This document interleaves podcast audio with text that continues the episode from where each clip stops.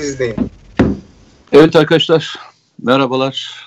Ee, Cumartesi günü e, karşınızdayız. Ee, inşallah güzel bir programı bugün de e, e, yazdıklarınızı bugün biraz daha fazlasıyla e, okumaya çalışacağım.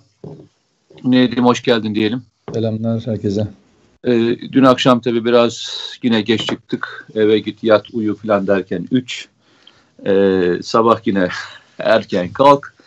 E, bizim mesai böyle ama çok mutluyuz. Sizlerle karşılaşmaktan, sizlerle sohbet etmekten büyük bir zevk alıyoruz. Sizler de o zevki aldığınız için ki e, saatler öncesinden gelmiş arkadaşlarımız var. E, hepsi selam ve sabahlarıyla e, gelmişler. Çok teşekkür ediyorum hepinize. E, Allah razı olsun diyorum. İnşallah bugün e, sizin de ilginizi çekecek. E, günümüzün önemli konularına bildiğimiz kadarıyla e, derman olmaya çalışacağız. E, Nedim de ben de şuna çok dikkat ediyoruz. Ya bildiğimiz bir konuda konuşmak istiyoruz ya da e, bu konular üzerine bu konular üzerine araştırma yapıp kaynak göstererek konuşmaya çalışıyoruz. Yani işte şu e, bilim insanı, şu araştırmacı, şu belgelerde geçen diye konuşmaya çalışıyoruz. Haddimizi aşmamaya çalışıyoruz. Ben bugüne kadar e, geçmişte spor yapmış olmama rağmen, e, uzun süre yapmış olmama rağmen mesela spor konusunda çok fazla ciddi bir şey konuşma yapmam. Veya işte ne diyeyim siyaset benim e, dalım değil. E, sen de aynı şekilde. e, araştırma konularında giriyorsun. E, biraz dar alanda e, boğuşuyoruz. Çünkü işin ilginç tarafı şöyle. E, her türlü konuda konuşan arkadaşlar e, bu serbestliği kendinde bulurken biz hani bazen e, bizde ilgisi alakası olmayan bir konuda bir yerde oturuyoruz. konuşuyor. Şey söyleniyor hemen. Aa yine bu konuda konuşuyorlar. Arkadaşlar o konuda konuşmuyoruz. Hiç hiç de böyle bir şeyimiz yapmadık. Bir ara çok gülmüştüm. Ee, bir hikaye yazmışlar. Ne demişler? Ben e, korona konusunda konuşmuşum. o vay be dedim yani ben peki dedim bundan benim niye haberim yok? Senin haberin var mı? Ee, senin mesela bazı konuşmalarında senin haberin oluyor mu? Mesela çünkü çok nezaketli bir insansın. Gerçekten bu konuda seni tebrik ediyorum. Mesela dün enerji konusu senin işin değildi. Ee, çok fazlasıyla girmek gereği hissetmedin. Dinlemeye gereği hissettin ve burada bir alınganlık da yapmadım. Ben de öyle bazen bir konu oluyor. Diyoruz. Ee, o işin üstadını dinliyoruz. Bazen oraya gidiyoruz. Bir bilim insanı çıkıyor. Bilim insanı yalnızca soru soruyoruz. Yani etrafta duyduğumuz soruları soruyoruz. Veya varsa aptalca olmasa olmasın diye e, onun temel kaynağı neyse o temel kaynağı da e, söyleyerek soru sormaya çalışıyoruz. İnşallah Allah bizi mahcup etmeden bu noktaya doğru e, gidelim diyoruz. E, sizler de bunu takdir ediyorsunuz ki söylediklerimizi kale alıyorsunuz, ciddiye alıyorsunuz ve kendi aranızda da bunları konuşabiliyorsunuz. Çünkü etkileşimleri görüyoruz. Hem Nedim'in hem benim paylaştığım şeylerin etkileşimlerini e, sağ olun e, hem reteliyorsunuz hem beğeniyorsunuz hem de programlarımıza geliyorsunuz. Katıldığımız programlarda e, sizler sayesinde e, reytingler alınıyor. Sizler olmasanız bunların hiçbirinin katkısı olamaz. Ben öncelikle içimde kalan çok uzun zamandan beri e, bir teşekkür borcum var sizlere. E, o teşekkür etmek istedim. İyi ki varsınız, iyi ki arkamızda duruyorsunuz. Evet. Yani o televizyona çıkma mevzusu çok ilginçtir. Dün akşam sana yayın sırasında gönderdim. Şimdi bu FETÖ'cüler falan hmm. e, mesela e, nefret ettikleri diyelim, sevmedikleri çok hafif kalır. e, onları üzen gerçekleri söyleyenleri hedef almak amacıyla yayına çıktığında hemen aynı standart cümlelerle işte her akşam görmekten bıktık. E, efendim hep aynı her konuda konuşuyorlar. Bilmem ne bazı kelimeler bunun içine tabirler üretiyorlar falan ama standart hep şey amaç şu. Mesela kendilerini çok böyle çok hedef almayan ya da kendilerinin rahatsız olmadığı kanallarda aynı konular konuşulur, aynı insanlar konuşulur ama onlar hiç şey olmaz. Ama Nedim Şener, Mete Yarar falan falan böyle sürekli bir böyle bir algı yaratmıyor. Bunların hepsi psikolojik savaş. Ben onu anladım. Çünkü sana dün gönderdiğim o tweet şeyde Hab Habertürk'e e, mentionlamış. Diyor ki yeter artık her akşam e, Mete Yarar, Mesut Çeşin, Nedim Şener'i görmekten başka konu uzmanlar yok mu falan. Ya şeyden de kopmuşlar. Yani sadece cuma cuma günleri sadece CNN'e çıktığımızı ve haftada bir kere çıktığımızı unut şey gözden kaçırıyor. Ama adam seni gördüğü zaman böyle yapıyor. Her akşam her yerde bilmem ne görmekten Habertürk'tesi yani arkadaş ya nerede yaşıyorsun? Ne zaman hangi zaman diliminde yaşıyorsun bilmiyorum ama mesele şu. Önemli olan hep söylüyoruz ya.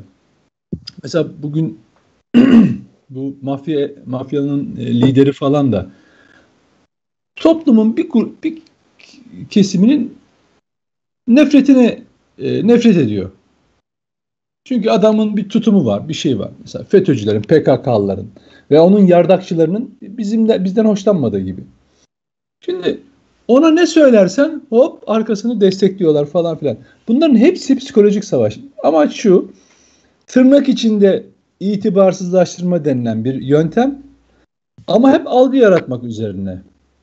Şimdi zaten o kesimler tarafından hedef almıyorsun.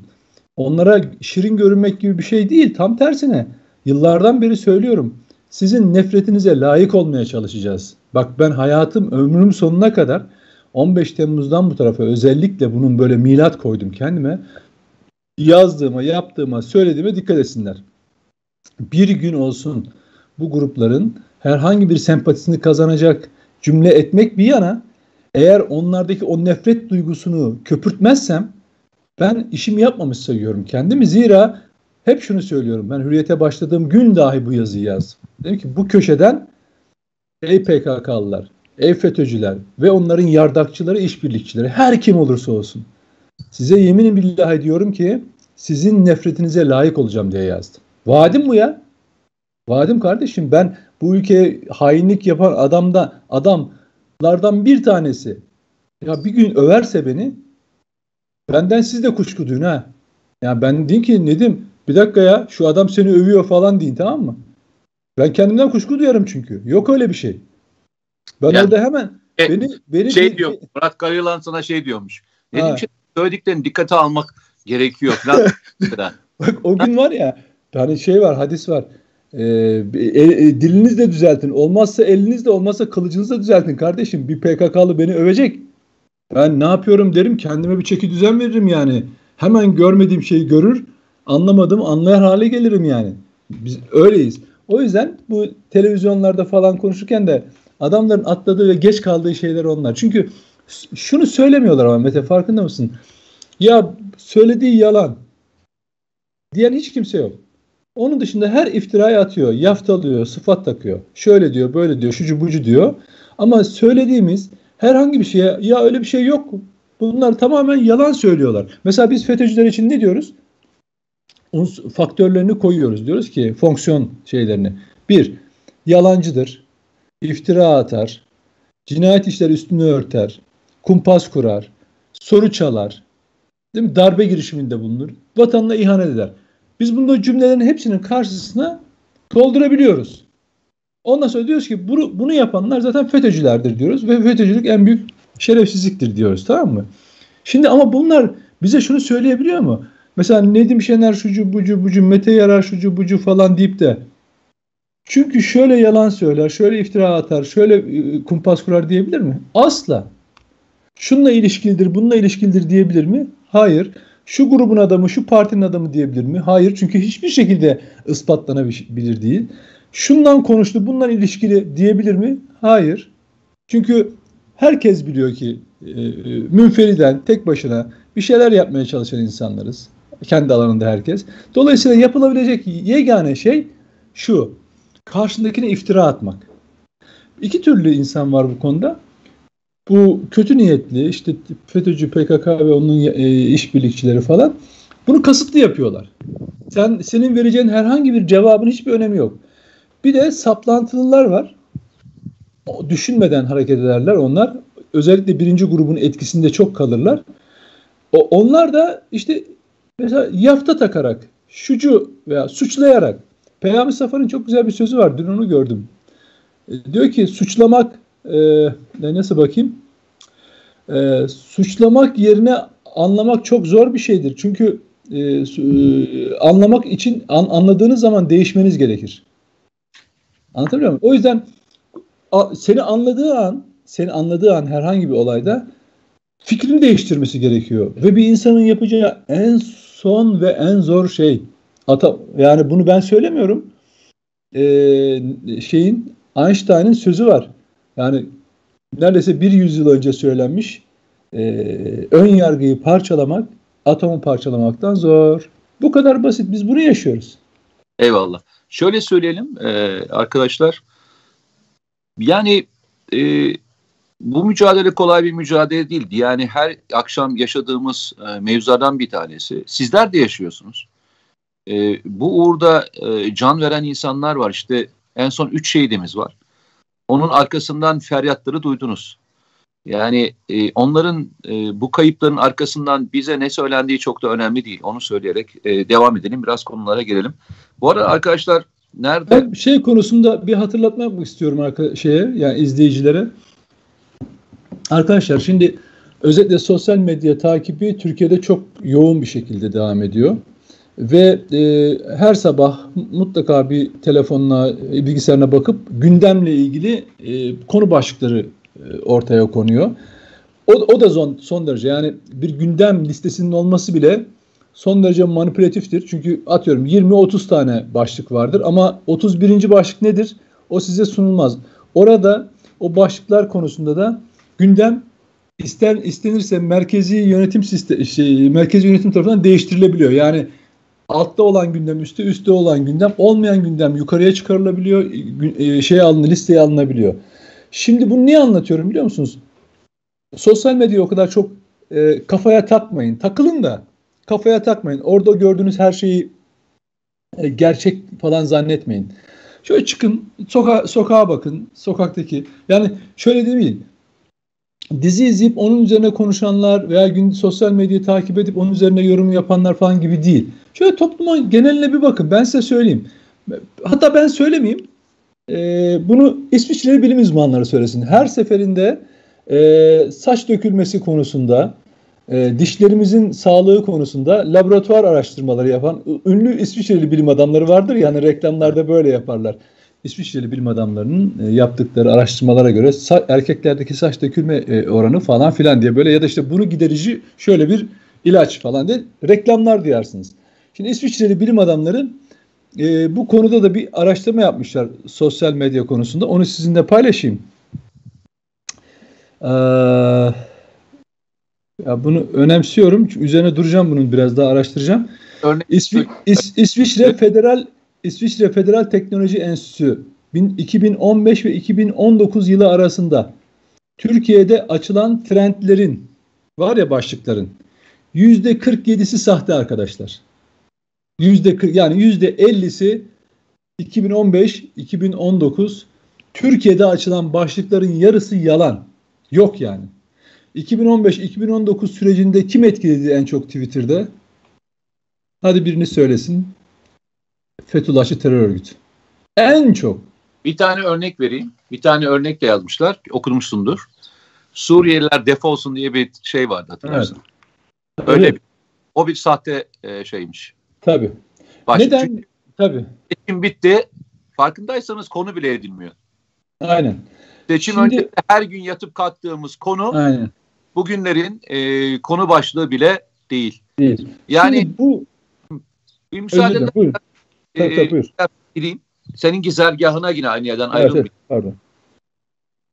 E, Türkiye'nin konu başlıkları nasıl manipüle edilebildiğini o kadar net olarak görebiliyoruz ki çünkü sen güzel bir ifadede kullandın. Hayatın gerçek gündemiyle bu gündemler arasında çok uçuk farklar var. Ee, sen de ben de çok gezen insanlarız ve bu gez, gezmeler sırasında her yerde oturuyoruz ve insanlarla sohbet ediyoruz. Ne söylediğimizin karşılığını orada görüyoruz. Ben bütün arkadaşlara şunu söylüyorum. Sosyal medyayı kullanın ama sosyal medyayı hayatın gerçeği kabul etmeyin arkadaşlar. Orası büyük bir propaganda merkezi ve bu propagandanın e, negatifliğinden etkilenmeyin. Negatiften etkilen, pozitif olan hayatın gerçeği. Sokakta yürüdüğünüzde sizin elinizi sıkan insan. size konuşan insan, eleştirisini yapan veya e, sizinle ilgili iyi şeyler söyleyen insan, yüzünüze bakıp söyleyebilen insanlar, cesaretli insanlar, onlar doğru insanlar. Onları kale. Buyur. Evet. Şimdi niye yapılıyor bu? Bakın dünyada e, ben bunu çok yakın çevremizden, e, yaşadıklarımızdan, gördüklerimizden, bize ya, bize gelen geri bildirimlerden de şunu anlıyoruz. Dünya bundan sonraki süreçlerde e, e, dijital üzerinden çok ciddi şekillendirilecek. Bak mafya elebaşı, mafya elebaşı 40 yaş altı diyor falan. Bak çok özenle seçilmiş bir rakam bunlar. Çok özenle seçilmiş rakamlar. Çünkü neden biliyor musunuz? 40 yaş altı aşağı yukarı hatta yani 30'lar falan mesela 1990'lı yılları hatırlamaz. Bilmez yani. Bilmez. Yani çocuktu. Bilmez tamam mı? Bugün 25 hele 25 35 arası Türkiye'nin son derece kısa yakın tarihi döneminde neler olduğunu bilmez. Dolayısıyla sizi alır alır birisi o günlere dair hani şeyde e, bir şey tabiri var gezdirme diye. Sizi oralarda gezdirir. Çünkü onun deneyimi vardır. O bu konuya hazırlıklıdır, psikolojik savaşa hazırlıklıdır, yönlendirmeye hazırlıklıdır. Sizi alır, bugünün gündeminden bazı gerçeklerle o günün e, içindeki olayları öyle bir bir araya getirir ki sizi gezdirir. Zihniniz bir bakarsınız 90'lar, 2000'ler, 2020'ler gezinirsiniz. Ve sizde bir fikriyat oluşur. Sizde bir pozitif veya e, negatif bir fikriyat oluşur. İşte bu amaç budur. Yani mesela so, Twitter'ın şöyle bir e, güzel bir uyarısı vardır. Adam size çok kötü saydırıyor, küfür ediyor falan.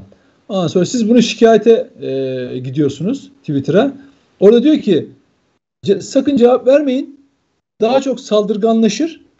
E, tahrik e, e, etmemiş olursunuz. Onu engelleyin falan diye uyarı verir tamam mı? Aynen böyle. Yani şöyle yapacaksınız. Bunu bakın Fethullahçı terör örgütü kendi üyelerine, hapishanedeki üyelerine verdiği talimattır arkadaşlar. Mesela PKK da bunu yapar. Hepsi de bunu yapıyor. Sizden gelecek mesajı yani kesmek için önünü etkilenmemesi için teröristlerin mesela televizyon izlemeyi yasakladılar cezaevinde.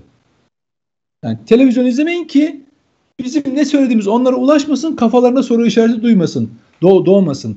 Veya onlar hakkında yapılan operasyonlar, moral bozucu şeyler onlara erişmesin. Aynı PKK da bunu yapar. Şimdi bu, biz bunları, bu psikolojik harekatları biz bunlardan öğreniyoruz zaten. Bunun bir teorisi var ama pratik olarak buradan duyuyoruz, görüyoruz. Şimdi dolayısıyla sosyal medyada olan biten öyle ilginç fotoğraflar geçmişten bugüne taşınıyor. Öyle algılar yaratılmaya çalışıyor. Böyle sessiz sessiz ama bakın en önemlisi odur. Çat, şimdi böyle bir çağlayan bir dalga olarak gelse etkisi gelir dalga geri gider. Ama şeyi e, algı operasyonunu şöyle yapıyorlar. Sessiz sessiz bir internet sitesinden salı veriyorlar. O böyle küçük küçük çatlaklar, o çatlaklar sizin bilgi e, e, havuzunuzdaki eksikler yani şey zihninizdeki eksikler. Beyninizin kıvrımlarını o dolaşmaya başlıyor. Siz yavaş yavaş ya bu kadar Reuters e, Voice of America yani Amerika'nın sesi, efendim BBC Türkçe, Ro, e, efendim e, Deutsche Welle, e, Frans bilmem ne e, bunları yaptığına göre ya herhalde bu gerçekten önemli. Ya Türkiye demek ki bir narkotik devleti ya falan. Bakıyorsun evet orada birinin gemileri de var. E, o Venezuela'da gitmiş. Hmm, tamam bak kit de şey yapmamış.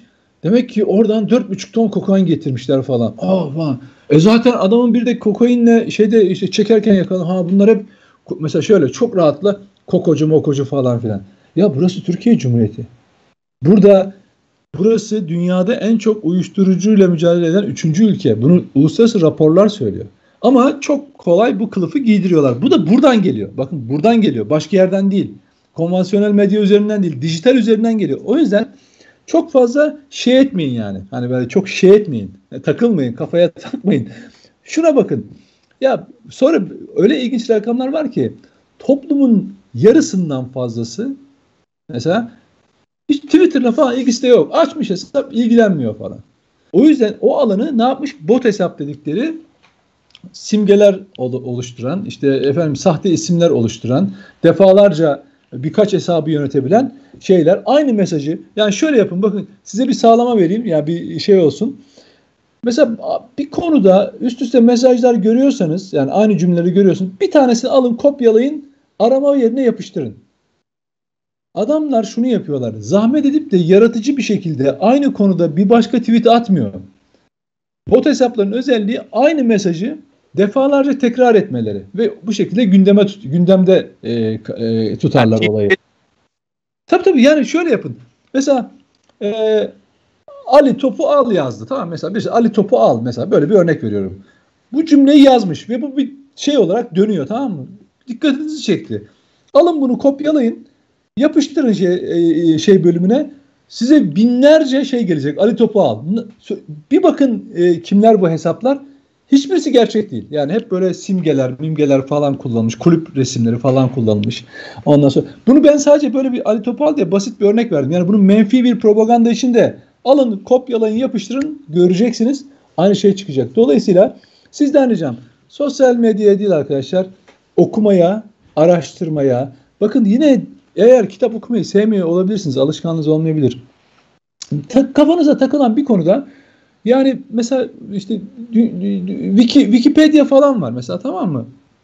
Bazı şeylerini şey yapabilirsiniz ama bilgiler veriyor. Bilgi kaynağı olan internet siteleri falan var. Anahtar kelimeleri girin. Bari oradan araştırma yapın ve bir konuda mevzuda bilgi sahibi olun ve göreceksiniz. Bütün bakışınız değişecek. Oynanır. Çünkü bakın şu anlaşıldı. Amerikan başkanına 45. Amerikan başkanının bütün sosyal medya hesaplarını kapatan bir Amerikan e, özgürlük anlayışı var. Ve bu ida yani bürokrasiden ve siyasetten de bağımsız, yargıdan da bağımsız. Hesaplarını kapatmayan da evet, evet. aynı e, şey. Evet. ya ve, bunu da ekstra koyalım yani. Evet. Yargı, yani işte siyaset. Trump'ın bazı rahatsız edici, ırkçı söylemleri olabilir. Kapatın. Evet. İyi de hani dünyanın terör örgütü ilan ettiği bir örgütü kapatmıyorsan hani evet. senin anlayışın nedir? iyi evet. sorgulamak lazım. İlginç olan da şu gitgide ekonomiye ve bu tür konulara şirketlerin gitgide damga vurduğunu hissetmeye hissetmiş olmalısınız. Mesela dolar, para, faiz konusunda daha çok biz şimdi ne konuşuyoruz? Bitcoin konuşuyoruz. Gitgide dünya gündemini şirketler, Amerikan şirketleri ve onların kafa, başındaki birkaç kişi yöne, e, oluşturmaya başladı. Kendi kurallarını oluşturmaya başladı. Bakın Twitter, Facebook falan sahipleri karar almışlar. Amerikan başkanının hesaplarını açmıyorlar bile. Bak hani diyelim ki o gün öyle oldu. Yanlış yaptı. Sıfırla e, ya da dersin ki e, kaldır şu mesajları dediğin gibi ama tamamen sıfırladı. Bunu da hiçbir yargı kararı bakın yani Türk yargısından bahsetmiyorum tabii. Amerikan yargısının herhangi bir kararına bağlamadılar. Bunu e, senatonun, efendim meclisin veya Amerika'da geçerli bir kanuna göre de yapmadılar. Şirketin yönetim kurulu kararı böyle. E, dolayısıyla Amerikan başkanına bu şekilde hizaya hiza verebilen e, bir küresel medya algı operasyon sistemi elbette Türkiye'yi boş bırakmaz arkadaşlar. Ve anlaşılıyor ki ben bunu herkese söylüyorum. Buna karşı Türkiye mutlaka bakın şey gibi hani nasıl biz İHA'mızı SİHA'mızı yapıyoruz ya bilgi güvenliği, dijital veri güvenliği ve bununla ilgili yayın konusunda mutlaka kendi sistemlerini bir an önce üretmesi lazım. Yani Türkiye gerekirse mesela bugün telekom şirketleri falan var. Ya bu yer telekom şirketleri ya bunu yaparlar ya Türkiye'deki telefon te, te, telekom yapar ya da Türkiye yeniden bir şirket kurar bunun için ama mutlaka bu platformları kurması gerekiyor. Bilgiyi bilgiyi bilgiye hükmetmiyorsanız bilgi algı size hükmediyor. Yani dünyada bak ne oluyor?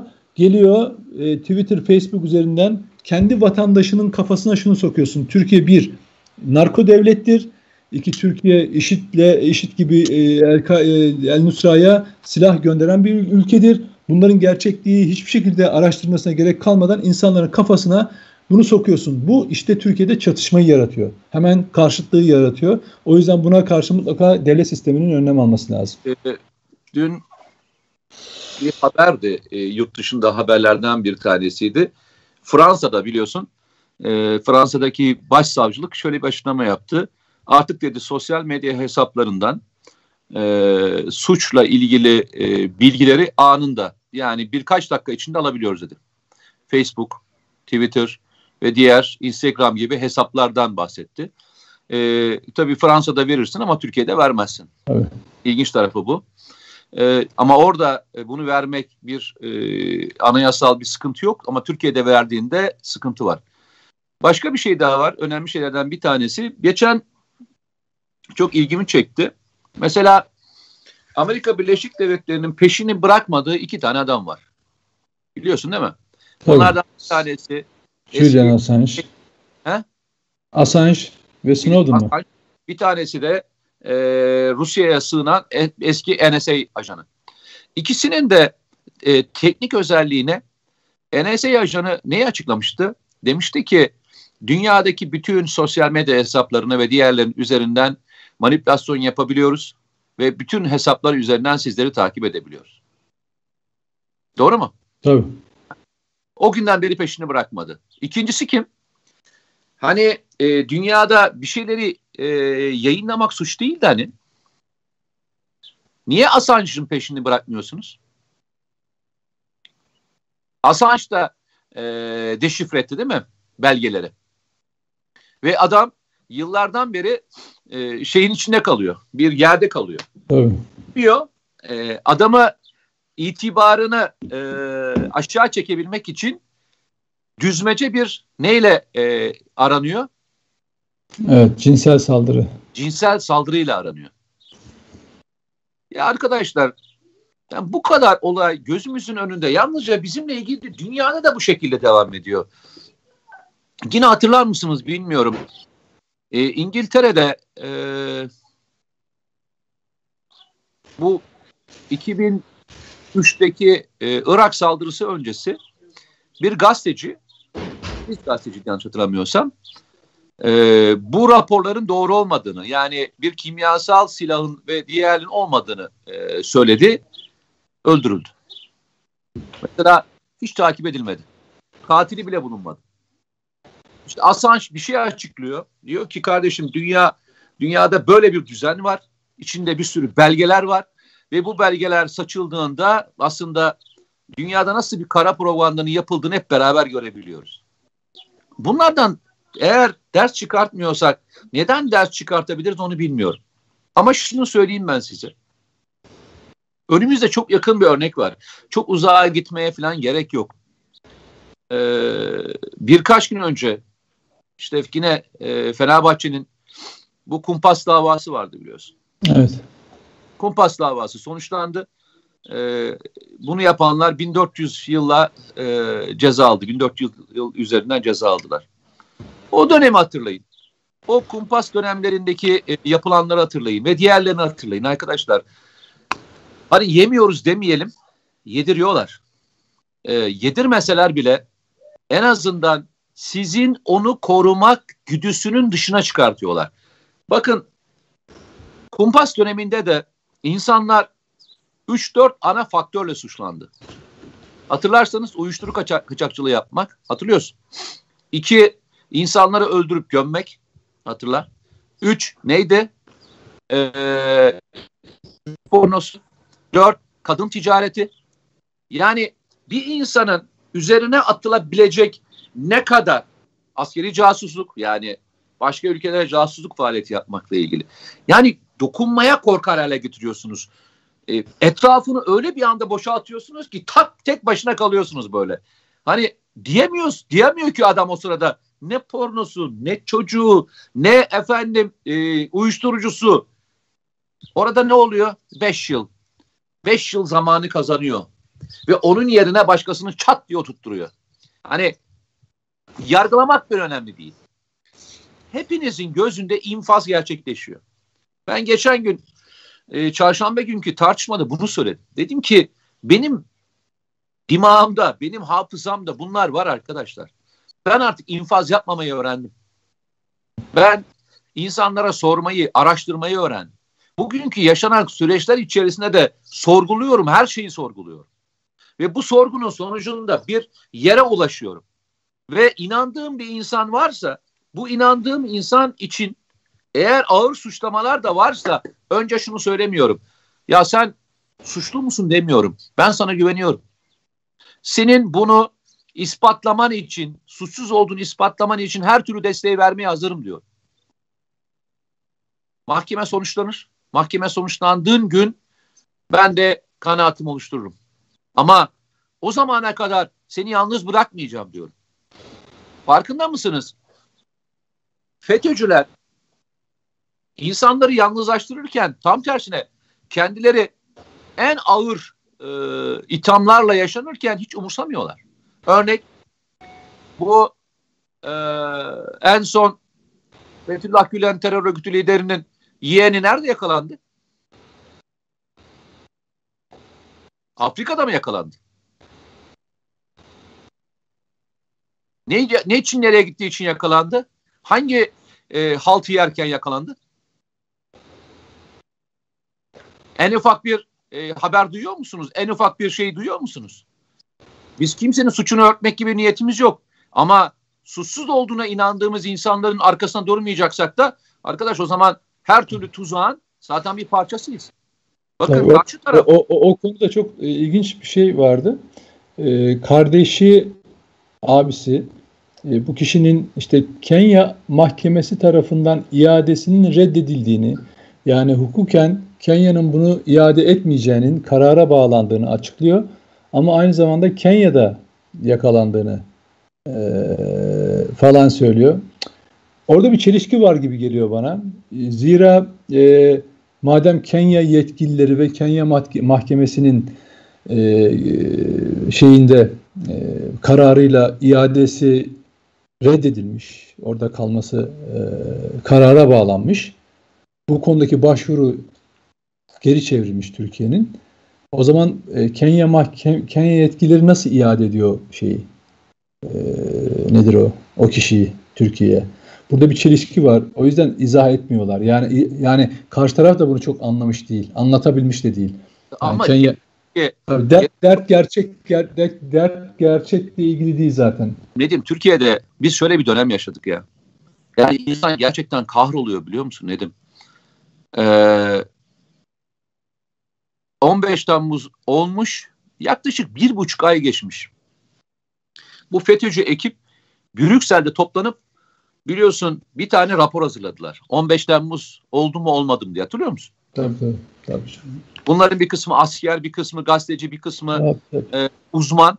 Yani kendi açılarından uzmanlar, psikolojik harp uzmanları. Evet. Hatırlıyor musun? O raporun yaklaşık bir 30 sayfası filan meclisin bombalanmadığı üzerineydi. Tabii içeriden patlatıldığını. İçeriden patlatıldığını ve Türkiye'de bunu haberleştiren ve bunun gerçek olduğunu söyleyen gazeteci evet. hala içimizde.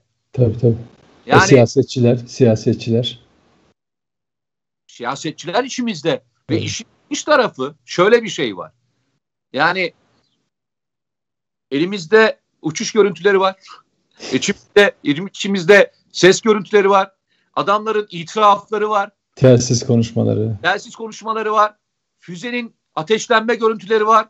Evet. Yani bir insanın ispat diye bir şey her şey var. Hatta onu yaşayan insanlar var. Orada evet. patlamanın olduğu yerde uçağın gelip bomba nasıl düştüğü ve patlamanın gücünü evet. e, gören e, yani insanlar var yani. Ben bir şey söyleyeyim mi? Bunu servis ettiler Türkiye'de. Bununla evet. ilgili rapor hazırladılar. Ve buna evet. insanlar uzun bir süre inandılar ya. Evet. İnandılar diyorum sana ya. Bak bu kadar diyorum ya. Türkiye'nin Şimdi... gözünün yani şöyle bir şey bu. Ee, nasıl diyeyim sana? Örnek çok bence aynı birebir örnek. 11 Eylül saldırısında uçaklar şeye çarpmadı. İkiz kulelere çarpmadı. Onlar evet. aslında uçak değildi. Neydi? Aslında e, uçaklar Onlar içeriden şeyler içeriden, e, kuleler içeriden patlatıldı falan. Şimdi ya, ya Mete şöyle. Mete şöyle. Ya, gerçekten söylüyorum ya. Şimdi. Yani bununla birebir aynı ya. Tabii. İnsanların gözünün önünde yaşanan bir olayla ilgili rapor hazırlandı. Buna evet. hazır olan bir grup vardı. Ve bu rapor yüzünden tartıştığım onlarca insan oldu. Değil mi? Yazık ya. ya onlarca yazık. insan oldu ya. Vakte yazık. Hiç. Ve bunlar Türkiye'de Hocam. okumuş, yazmış, evet. gazeteci, evet, evet, evet. araştırmacı falan insanlardı yani. Hocam şöyle söyleyeyim bak. bak e, insan böyle hani kahrolmuyor. Bakıyor böyle midesini bulandırıyor bu insanların tutumları. Şimdi onu söyle, o konuşmaları yaptığını insanlar bugün acaba ya Mete haklıymışsın, öyle değilmiş bu olay diyen var mı? Yok. Bak bugün şimdi. de bugün de şeyin yalanının peşine takıldılar. Tabii. Diğer yalanların peşine takıldılar. Değişen şimdi, bir şey olmadı. Tabii. Şimdi mesela yine FETÖ'cülerin hazırladığı o bahsettiğin rapora bağlı olarak onunla aynı dilde CHP'nin hazırladığı kontrollü darbe raporu var hatırlıyorsan. Bu, bu darbe darbe değil kontrollü darbe falan diye. Aynı FETÖ'cülerin söylediğini söylediler. Onlar da bunu aldılar dünyanın her yerine kullandılar. Bak şimdi. Ve bu kontrollü darbe raporu iki yıl ilk iki yılında FETÖ, şey, CHP'liler sürekli kontrollü darbe kontrollü darbe dediler. Üçüncü yılda genel grup başkan vekili başta olmasa da genel başkanı bu darbedir. Bal gibi darbedir. Arkasında FETÖ vardır demeye başladılar. Şimdi koskoca bir kütle Bak kitle demiyorum ben bunlara. Kütle yani bir blok olmuş. Yani bir nasıl söyleyeyim bir taş gibi, bir odun gibi, bir işte ne bileyim bir beton gibi bir kütle yani. Asla çözülmüyor, kopmuyor. Bir kütlesi kocaman o partinin o kütlesi yani seçmenlerden oluşan o koca özellikle bunu vurgu yapıyorum anlasın diye insanlar. Kitle kitle farklıdır. Kitle bireylerden oluşur. Herkesin bir düşünce sistemi vardır. Şüphecidir, yani yaratıcıdır, tamam mı? Ama kütle öyle değildir. Kütle bir büyük parçanın küçük parçasısındır sen. Yani küçük bir şey, büyük bir yapının sen küçük bir parçasındır. Bir elemanısındır orada. Senin düşünme yetin yoktur. Sen oraya yapışıksındır. Bu kütle, bak koca kütle diyorum ben bunlara. Ki bunların içinde kadeh kaldıranı da var. Darbe gecesi alkışlayanı da var. Efendim e, müezzin döveni de var.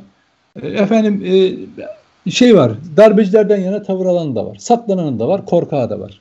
Bu kütle ikinci yılın sonunda parti yöneticileri ya bu kontrollü darbe değil darbeymiş dediklerinde içlerinden bir tanesi Allah rızası için bir tanesi veya onların yandaş kalemleri, gazetecileri Bak yandaş kalemleri gazetecileri kendilerini yere göğe koyamıyorlar. Kimseyi beğenmiyorlar. Öyle de büyük özgürlük sahipleri.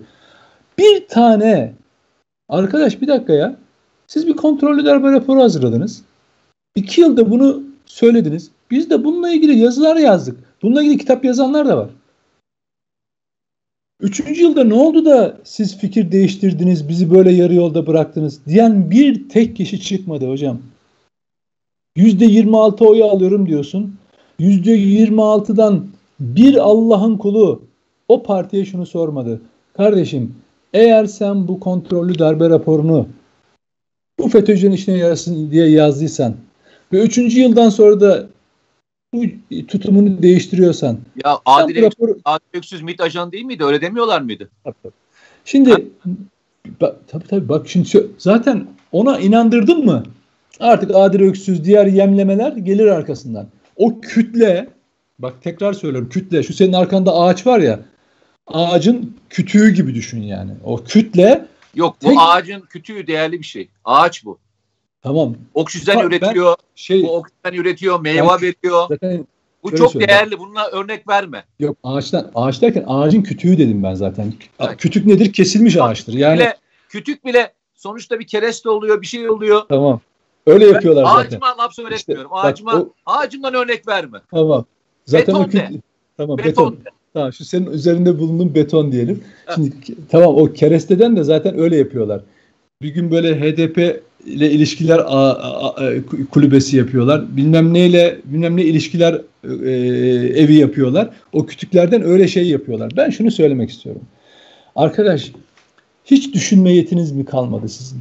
Bak ben Dönüyorum dolaşıyorum 15 Temmuz'da kontrol raporuna atıf yapıyorum. Çıkın biriniz şunu sorun o partiye. Siz bizi kandırdınız mı? Ve eğer öyleyse bu kontrollü darbe raporu sahteyse, kontrollü darbe değil ve bu darbe ise siz bunu kim için yazdınız o zaman?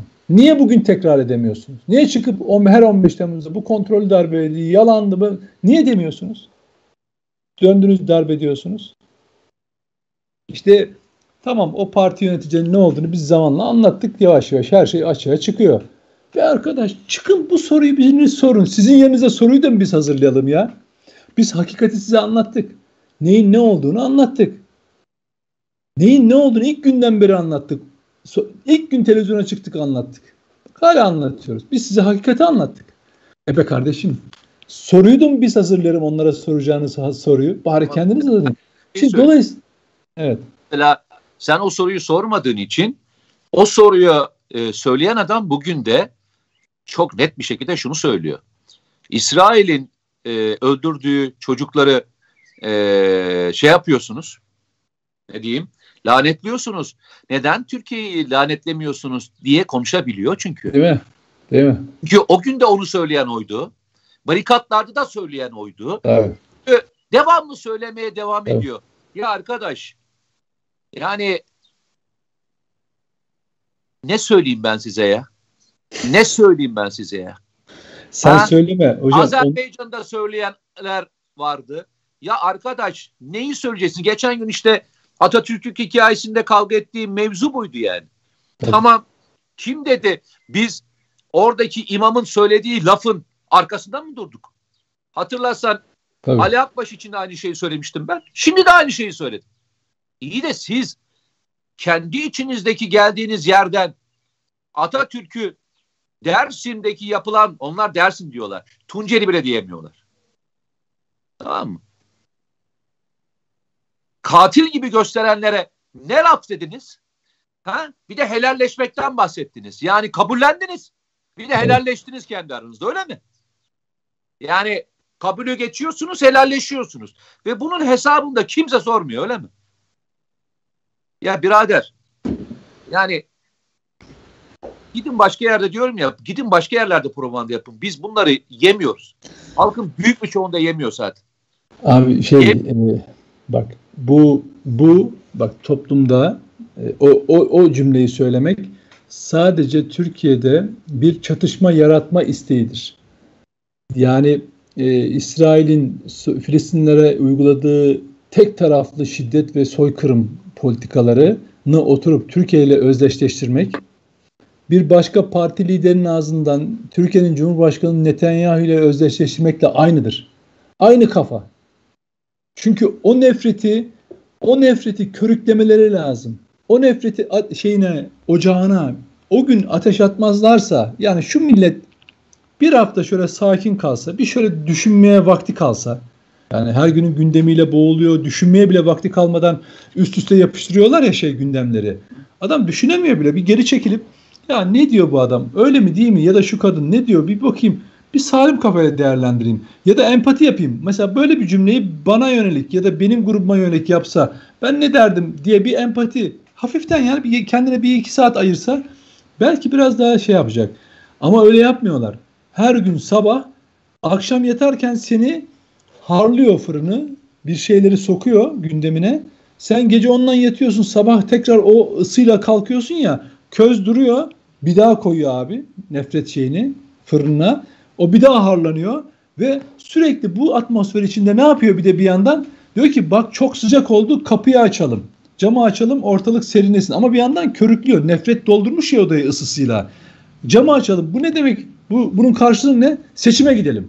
Bak kendin karlıyorsun, harlıyorsun, nefret iklimini doldurmuşsun. Bu nefret ikliminin seni iktidar yapacağını düşünerek çünkü sürekli argüman üretiyorsun. İşte Netanyahu diyorsun, Türkiye eroin diyorsun, Türkiye narko diyorsun, terör diyorsun. Efendim işte Türkler çocukları öldürüyor falan diyorsun. Bir algı yaratıyorsun. O nefret şeyini sürekli canlı tutuyorsun. Ondan sonra da ya bu nef çok kutuplaştık falan filan diyorsun. Bundan artık sıyrılmamız lazım. Hele bir şey yapalım, bir, bir diyalog olsun falan. Ne yapalım? Seçime gidelim. Bak ya, siyaset böyle oynanıyor. Gündeme böyle geliniyor. Şimdi Türkiye Cumhuriyeti bak ya insan hakikaten çocuklar üzerinden çocukları konuşmak bu konuda yer. Onlar çünkü bu bu bu bu bu, bu terörün en en en melek gibi melek gibi e, masum şeyleri kurbanları hiçbir dahilleri yok. Hiçbir şeyleri yok. Annesinin kucağında, annesinin karnındayken teröristler o çocukları havaya uçurmuşlar. Yaşam 11 aylık bebekten bahsediyoruz. Bedirhan bebekten. Ben yıllardan beri dilimden düşürmüyorum. Hiç onun hakkında bir şey söylediğini duydun mu abi Sezgin Tanrıkulu'nun? Veya Tunceli'de el yapım patlayıcıyla Nüpelda ile kardeşi 8 yaşında 4 yaşında havaya uçurulduğunda. İfaz edilen, ifaz edilen öğretmenler? Tabii tabii annesi annesi karnının karnında hamile onun yanında kocası Asubay'ı Hakkari'nin meydanında katletmediler mi abi?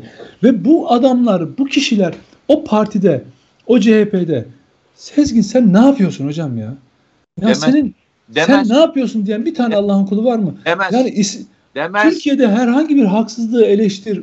Biz de seni destekleyelim. Ama İsrail'le, İsrail'in yaptığıyla yatağında, evlerin içinde beton yığınlarında e, şey çocuk öldüren bir devletle Türkiye'yi nasıl kıyaslarsın arkadaş diye bir iyi niyetle dahi öneride bulunan olmaz mı bir insana ya? Arkadaş neyin peşindesin sen?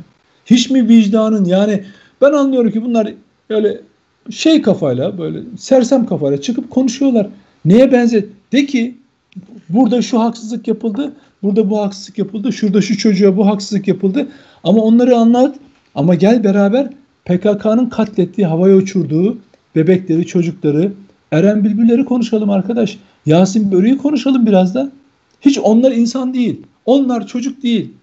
HDP'lilerin ve bu Sezgin Tonlukulu kafasındaki CHP'lerin gözünde Eren Bülbül çocuk değil, Yasin Börü çocuk değil, 11 aylık Bediran bebek değil.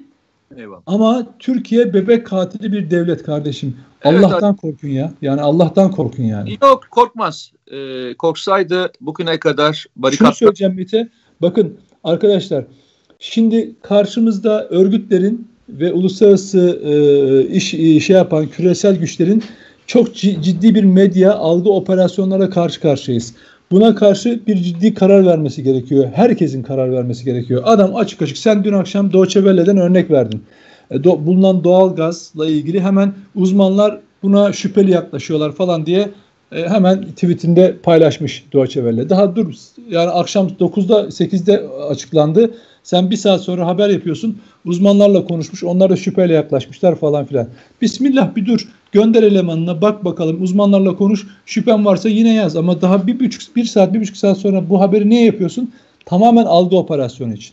Sedat, Sedat Peker'in videolarını Reuters, e, efendim BBC, Türkçe, BBC, Amerika'nın Sesi, Washington Post, New York Times gibi gazeteler, internet siteleri falan haber yapıyorsa boşuna yapmıyorlar arkadaşlar. Bunlar gerçeklerle ilgilendikleri için Türkiye'deki insanların yaşam yaşam kalitesi yükselsin falan diye değil.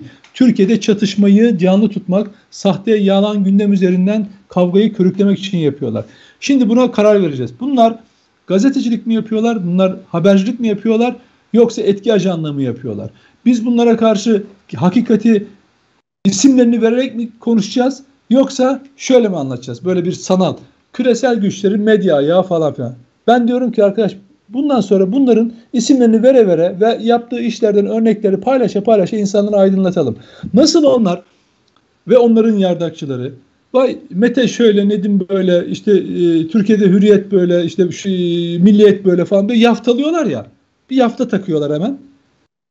Biz de onlara aynısını muamele etmemiz gerekiyor. Çünkü direkt bakın direkt operasyon çekiyorlar artık. Yani bütün bu saydığım Türkiye'de in, Turkish Independent dahil olmak üzere yani yabancı dal tarafından fonlanan bütün siteler, internet siteleri yoğun bir şekilde o gündemi e, şey yapıyorlar, pompalıyorlar. Ve sahte sahte içerikler kendi üretiyor artık. Ya Sedat Peker konuştu bir şey söyledi. Ama ne yapıyor? Venezuelalı bir uzmanla görüşüyor. Diyor ki orada eğer böyle bak eğer öyle bir şey oluyorsa daha üst düzeyde bir bağlantı lazım. Yine Venezuela ile konuşuyor. Buraya şu gelmedi. Ya da yine yine Venezuela'dan bir iş adamıyla konuşuyor. Peynir içinde bilmem neler nakledilirken yakalandı bilmem ne ülkesine. Ama hep bunlar ne üzerine geliyor biliyor musunuz? Türkiye narko devlettir. Ama bu arada e, Türkiye, çalışıyor. E, Türkiye'ye gönderilen peynir yok. Yok. Neyse. Hiç önemli değil. Önemli olan şu. Hiç önemli, önemli olan insanların kulağına Türkiye orayla ticaret yapacaktı falan ya. Onun üzerinden bu işte yapılmıştır. Yapılmasa dahi insanları buna inandırmak çok kolay. Dolayısıyla ben şunu söylüyorum. Buna karşı buna karşı devletin iletişim başkanlığı mı yapar? Kim yapar? Her gün bu bunlarla ilgili algı operasyonlarını böyle deşifre edeceksiniz. Çünkü başka bir şey gelmez elden. Bunun e, karşılığı budur. Çünkü kardeşim burada hedef gösterme falan yok. Hakikati. O yalan yazıyorsa hakikati paylaşacaksın. O yalan kaynağıyla ama. Diyeceksin ki bu şu kişi böyle yalan yazdı. Bunun doğrusu budur. Yani elindeki verileri paylaşarak. İnsanları bilgilendirmen gerekiyor. Hani psikoloji madem psikolojik savaş var, siz de insanları bunu bunu buna karşı bir savunma şeyi geliştirmeniz lazım. E ne kadar karşılık bulur ayrı bir şey. Ya yaparsın abi. Her şeyin karşılığı olmak zorunda değil. Sen yap. Yap evet. yaptıktan sonra e, mücadeleni evet. Evet arkadaşlar çok teşekkür ederiz. Bir cumartesi güne beraberiz, beraberdik. Biraz e, genel konuştuk gibi geldi ama yanlış anlamayın. Geneli bilmezseniz e, özeli anlayamıyoruz. Çünkü o zaman kişiselleştiriyoruz. Bizim derdimiz kişiselleştirmek değil. Ama önce bir genel anlamanız lazım. Neler yapıldı ve biz neleri kaybettik, neleri kaçırdık elimizden. Önümüzdeki dönemde ne olacağını konuşalım ki yarın sabahleyin hangi türlü konularla saldırılacağımızı da bilelim arkadaşlar. Kendinize çok iyi bakın. Allah'a emanet olun. İyi ki varsınız. İyi ki bizimle berabersiniz. Görüşürüz. Herkese sağ olun.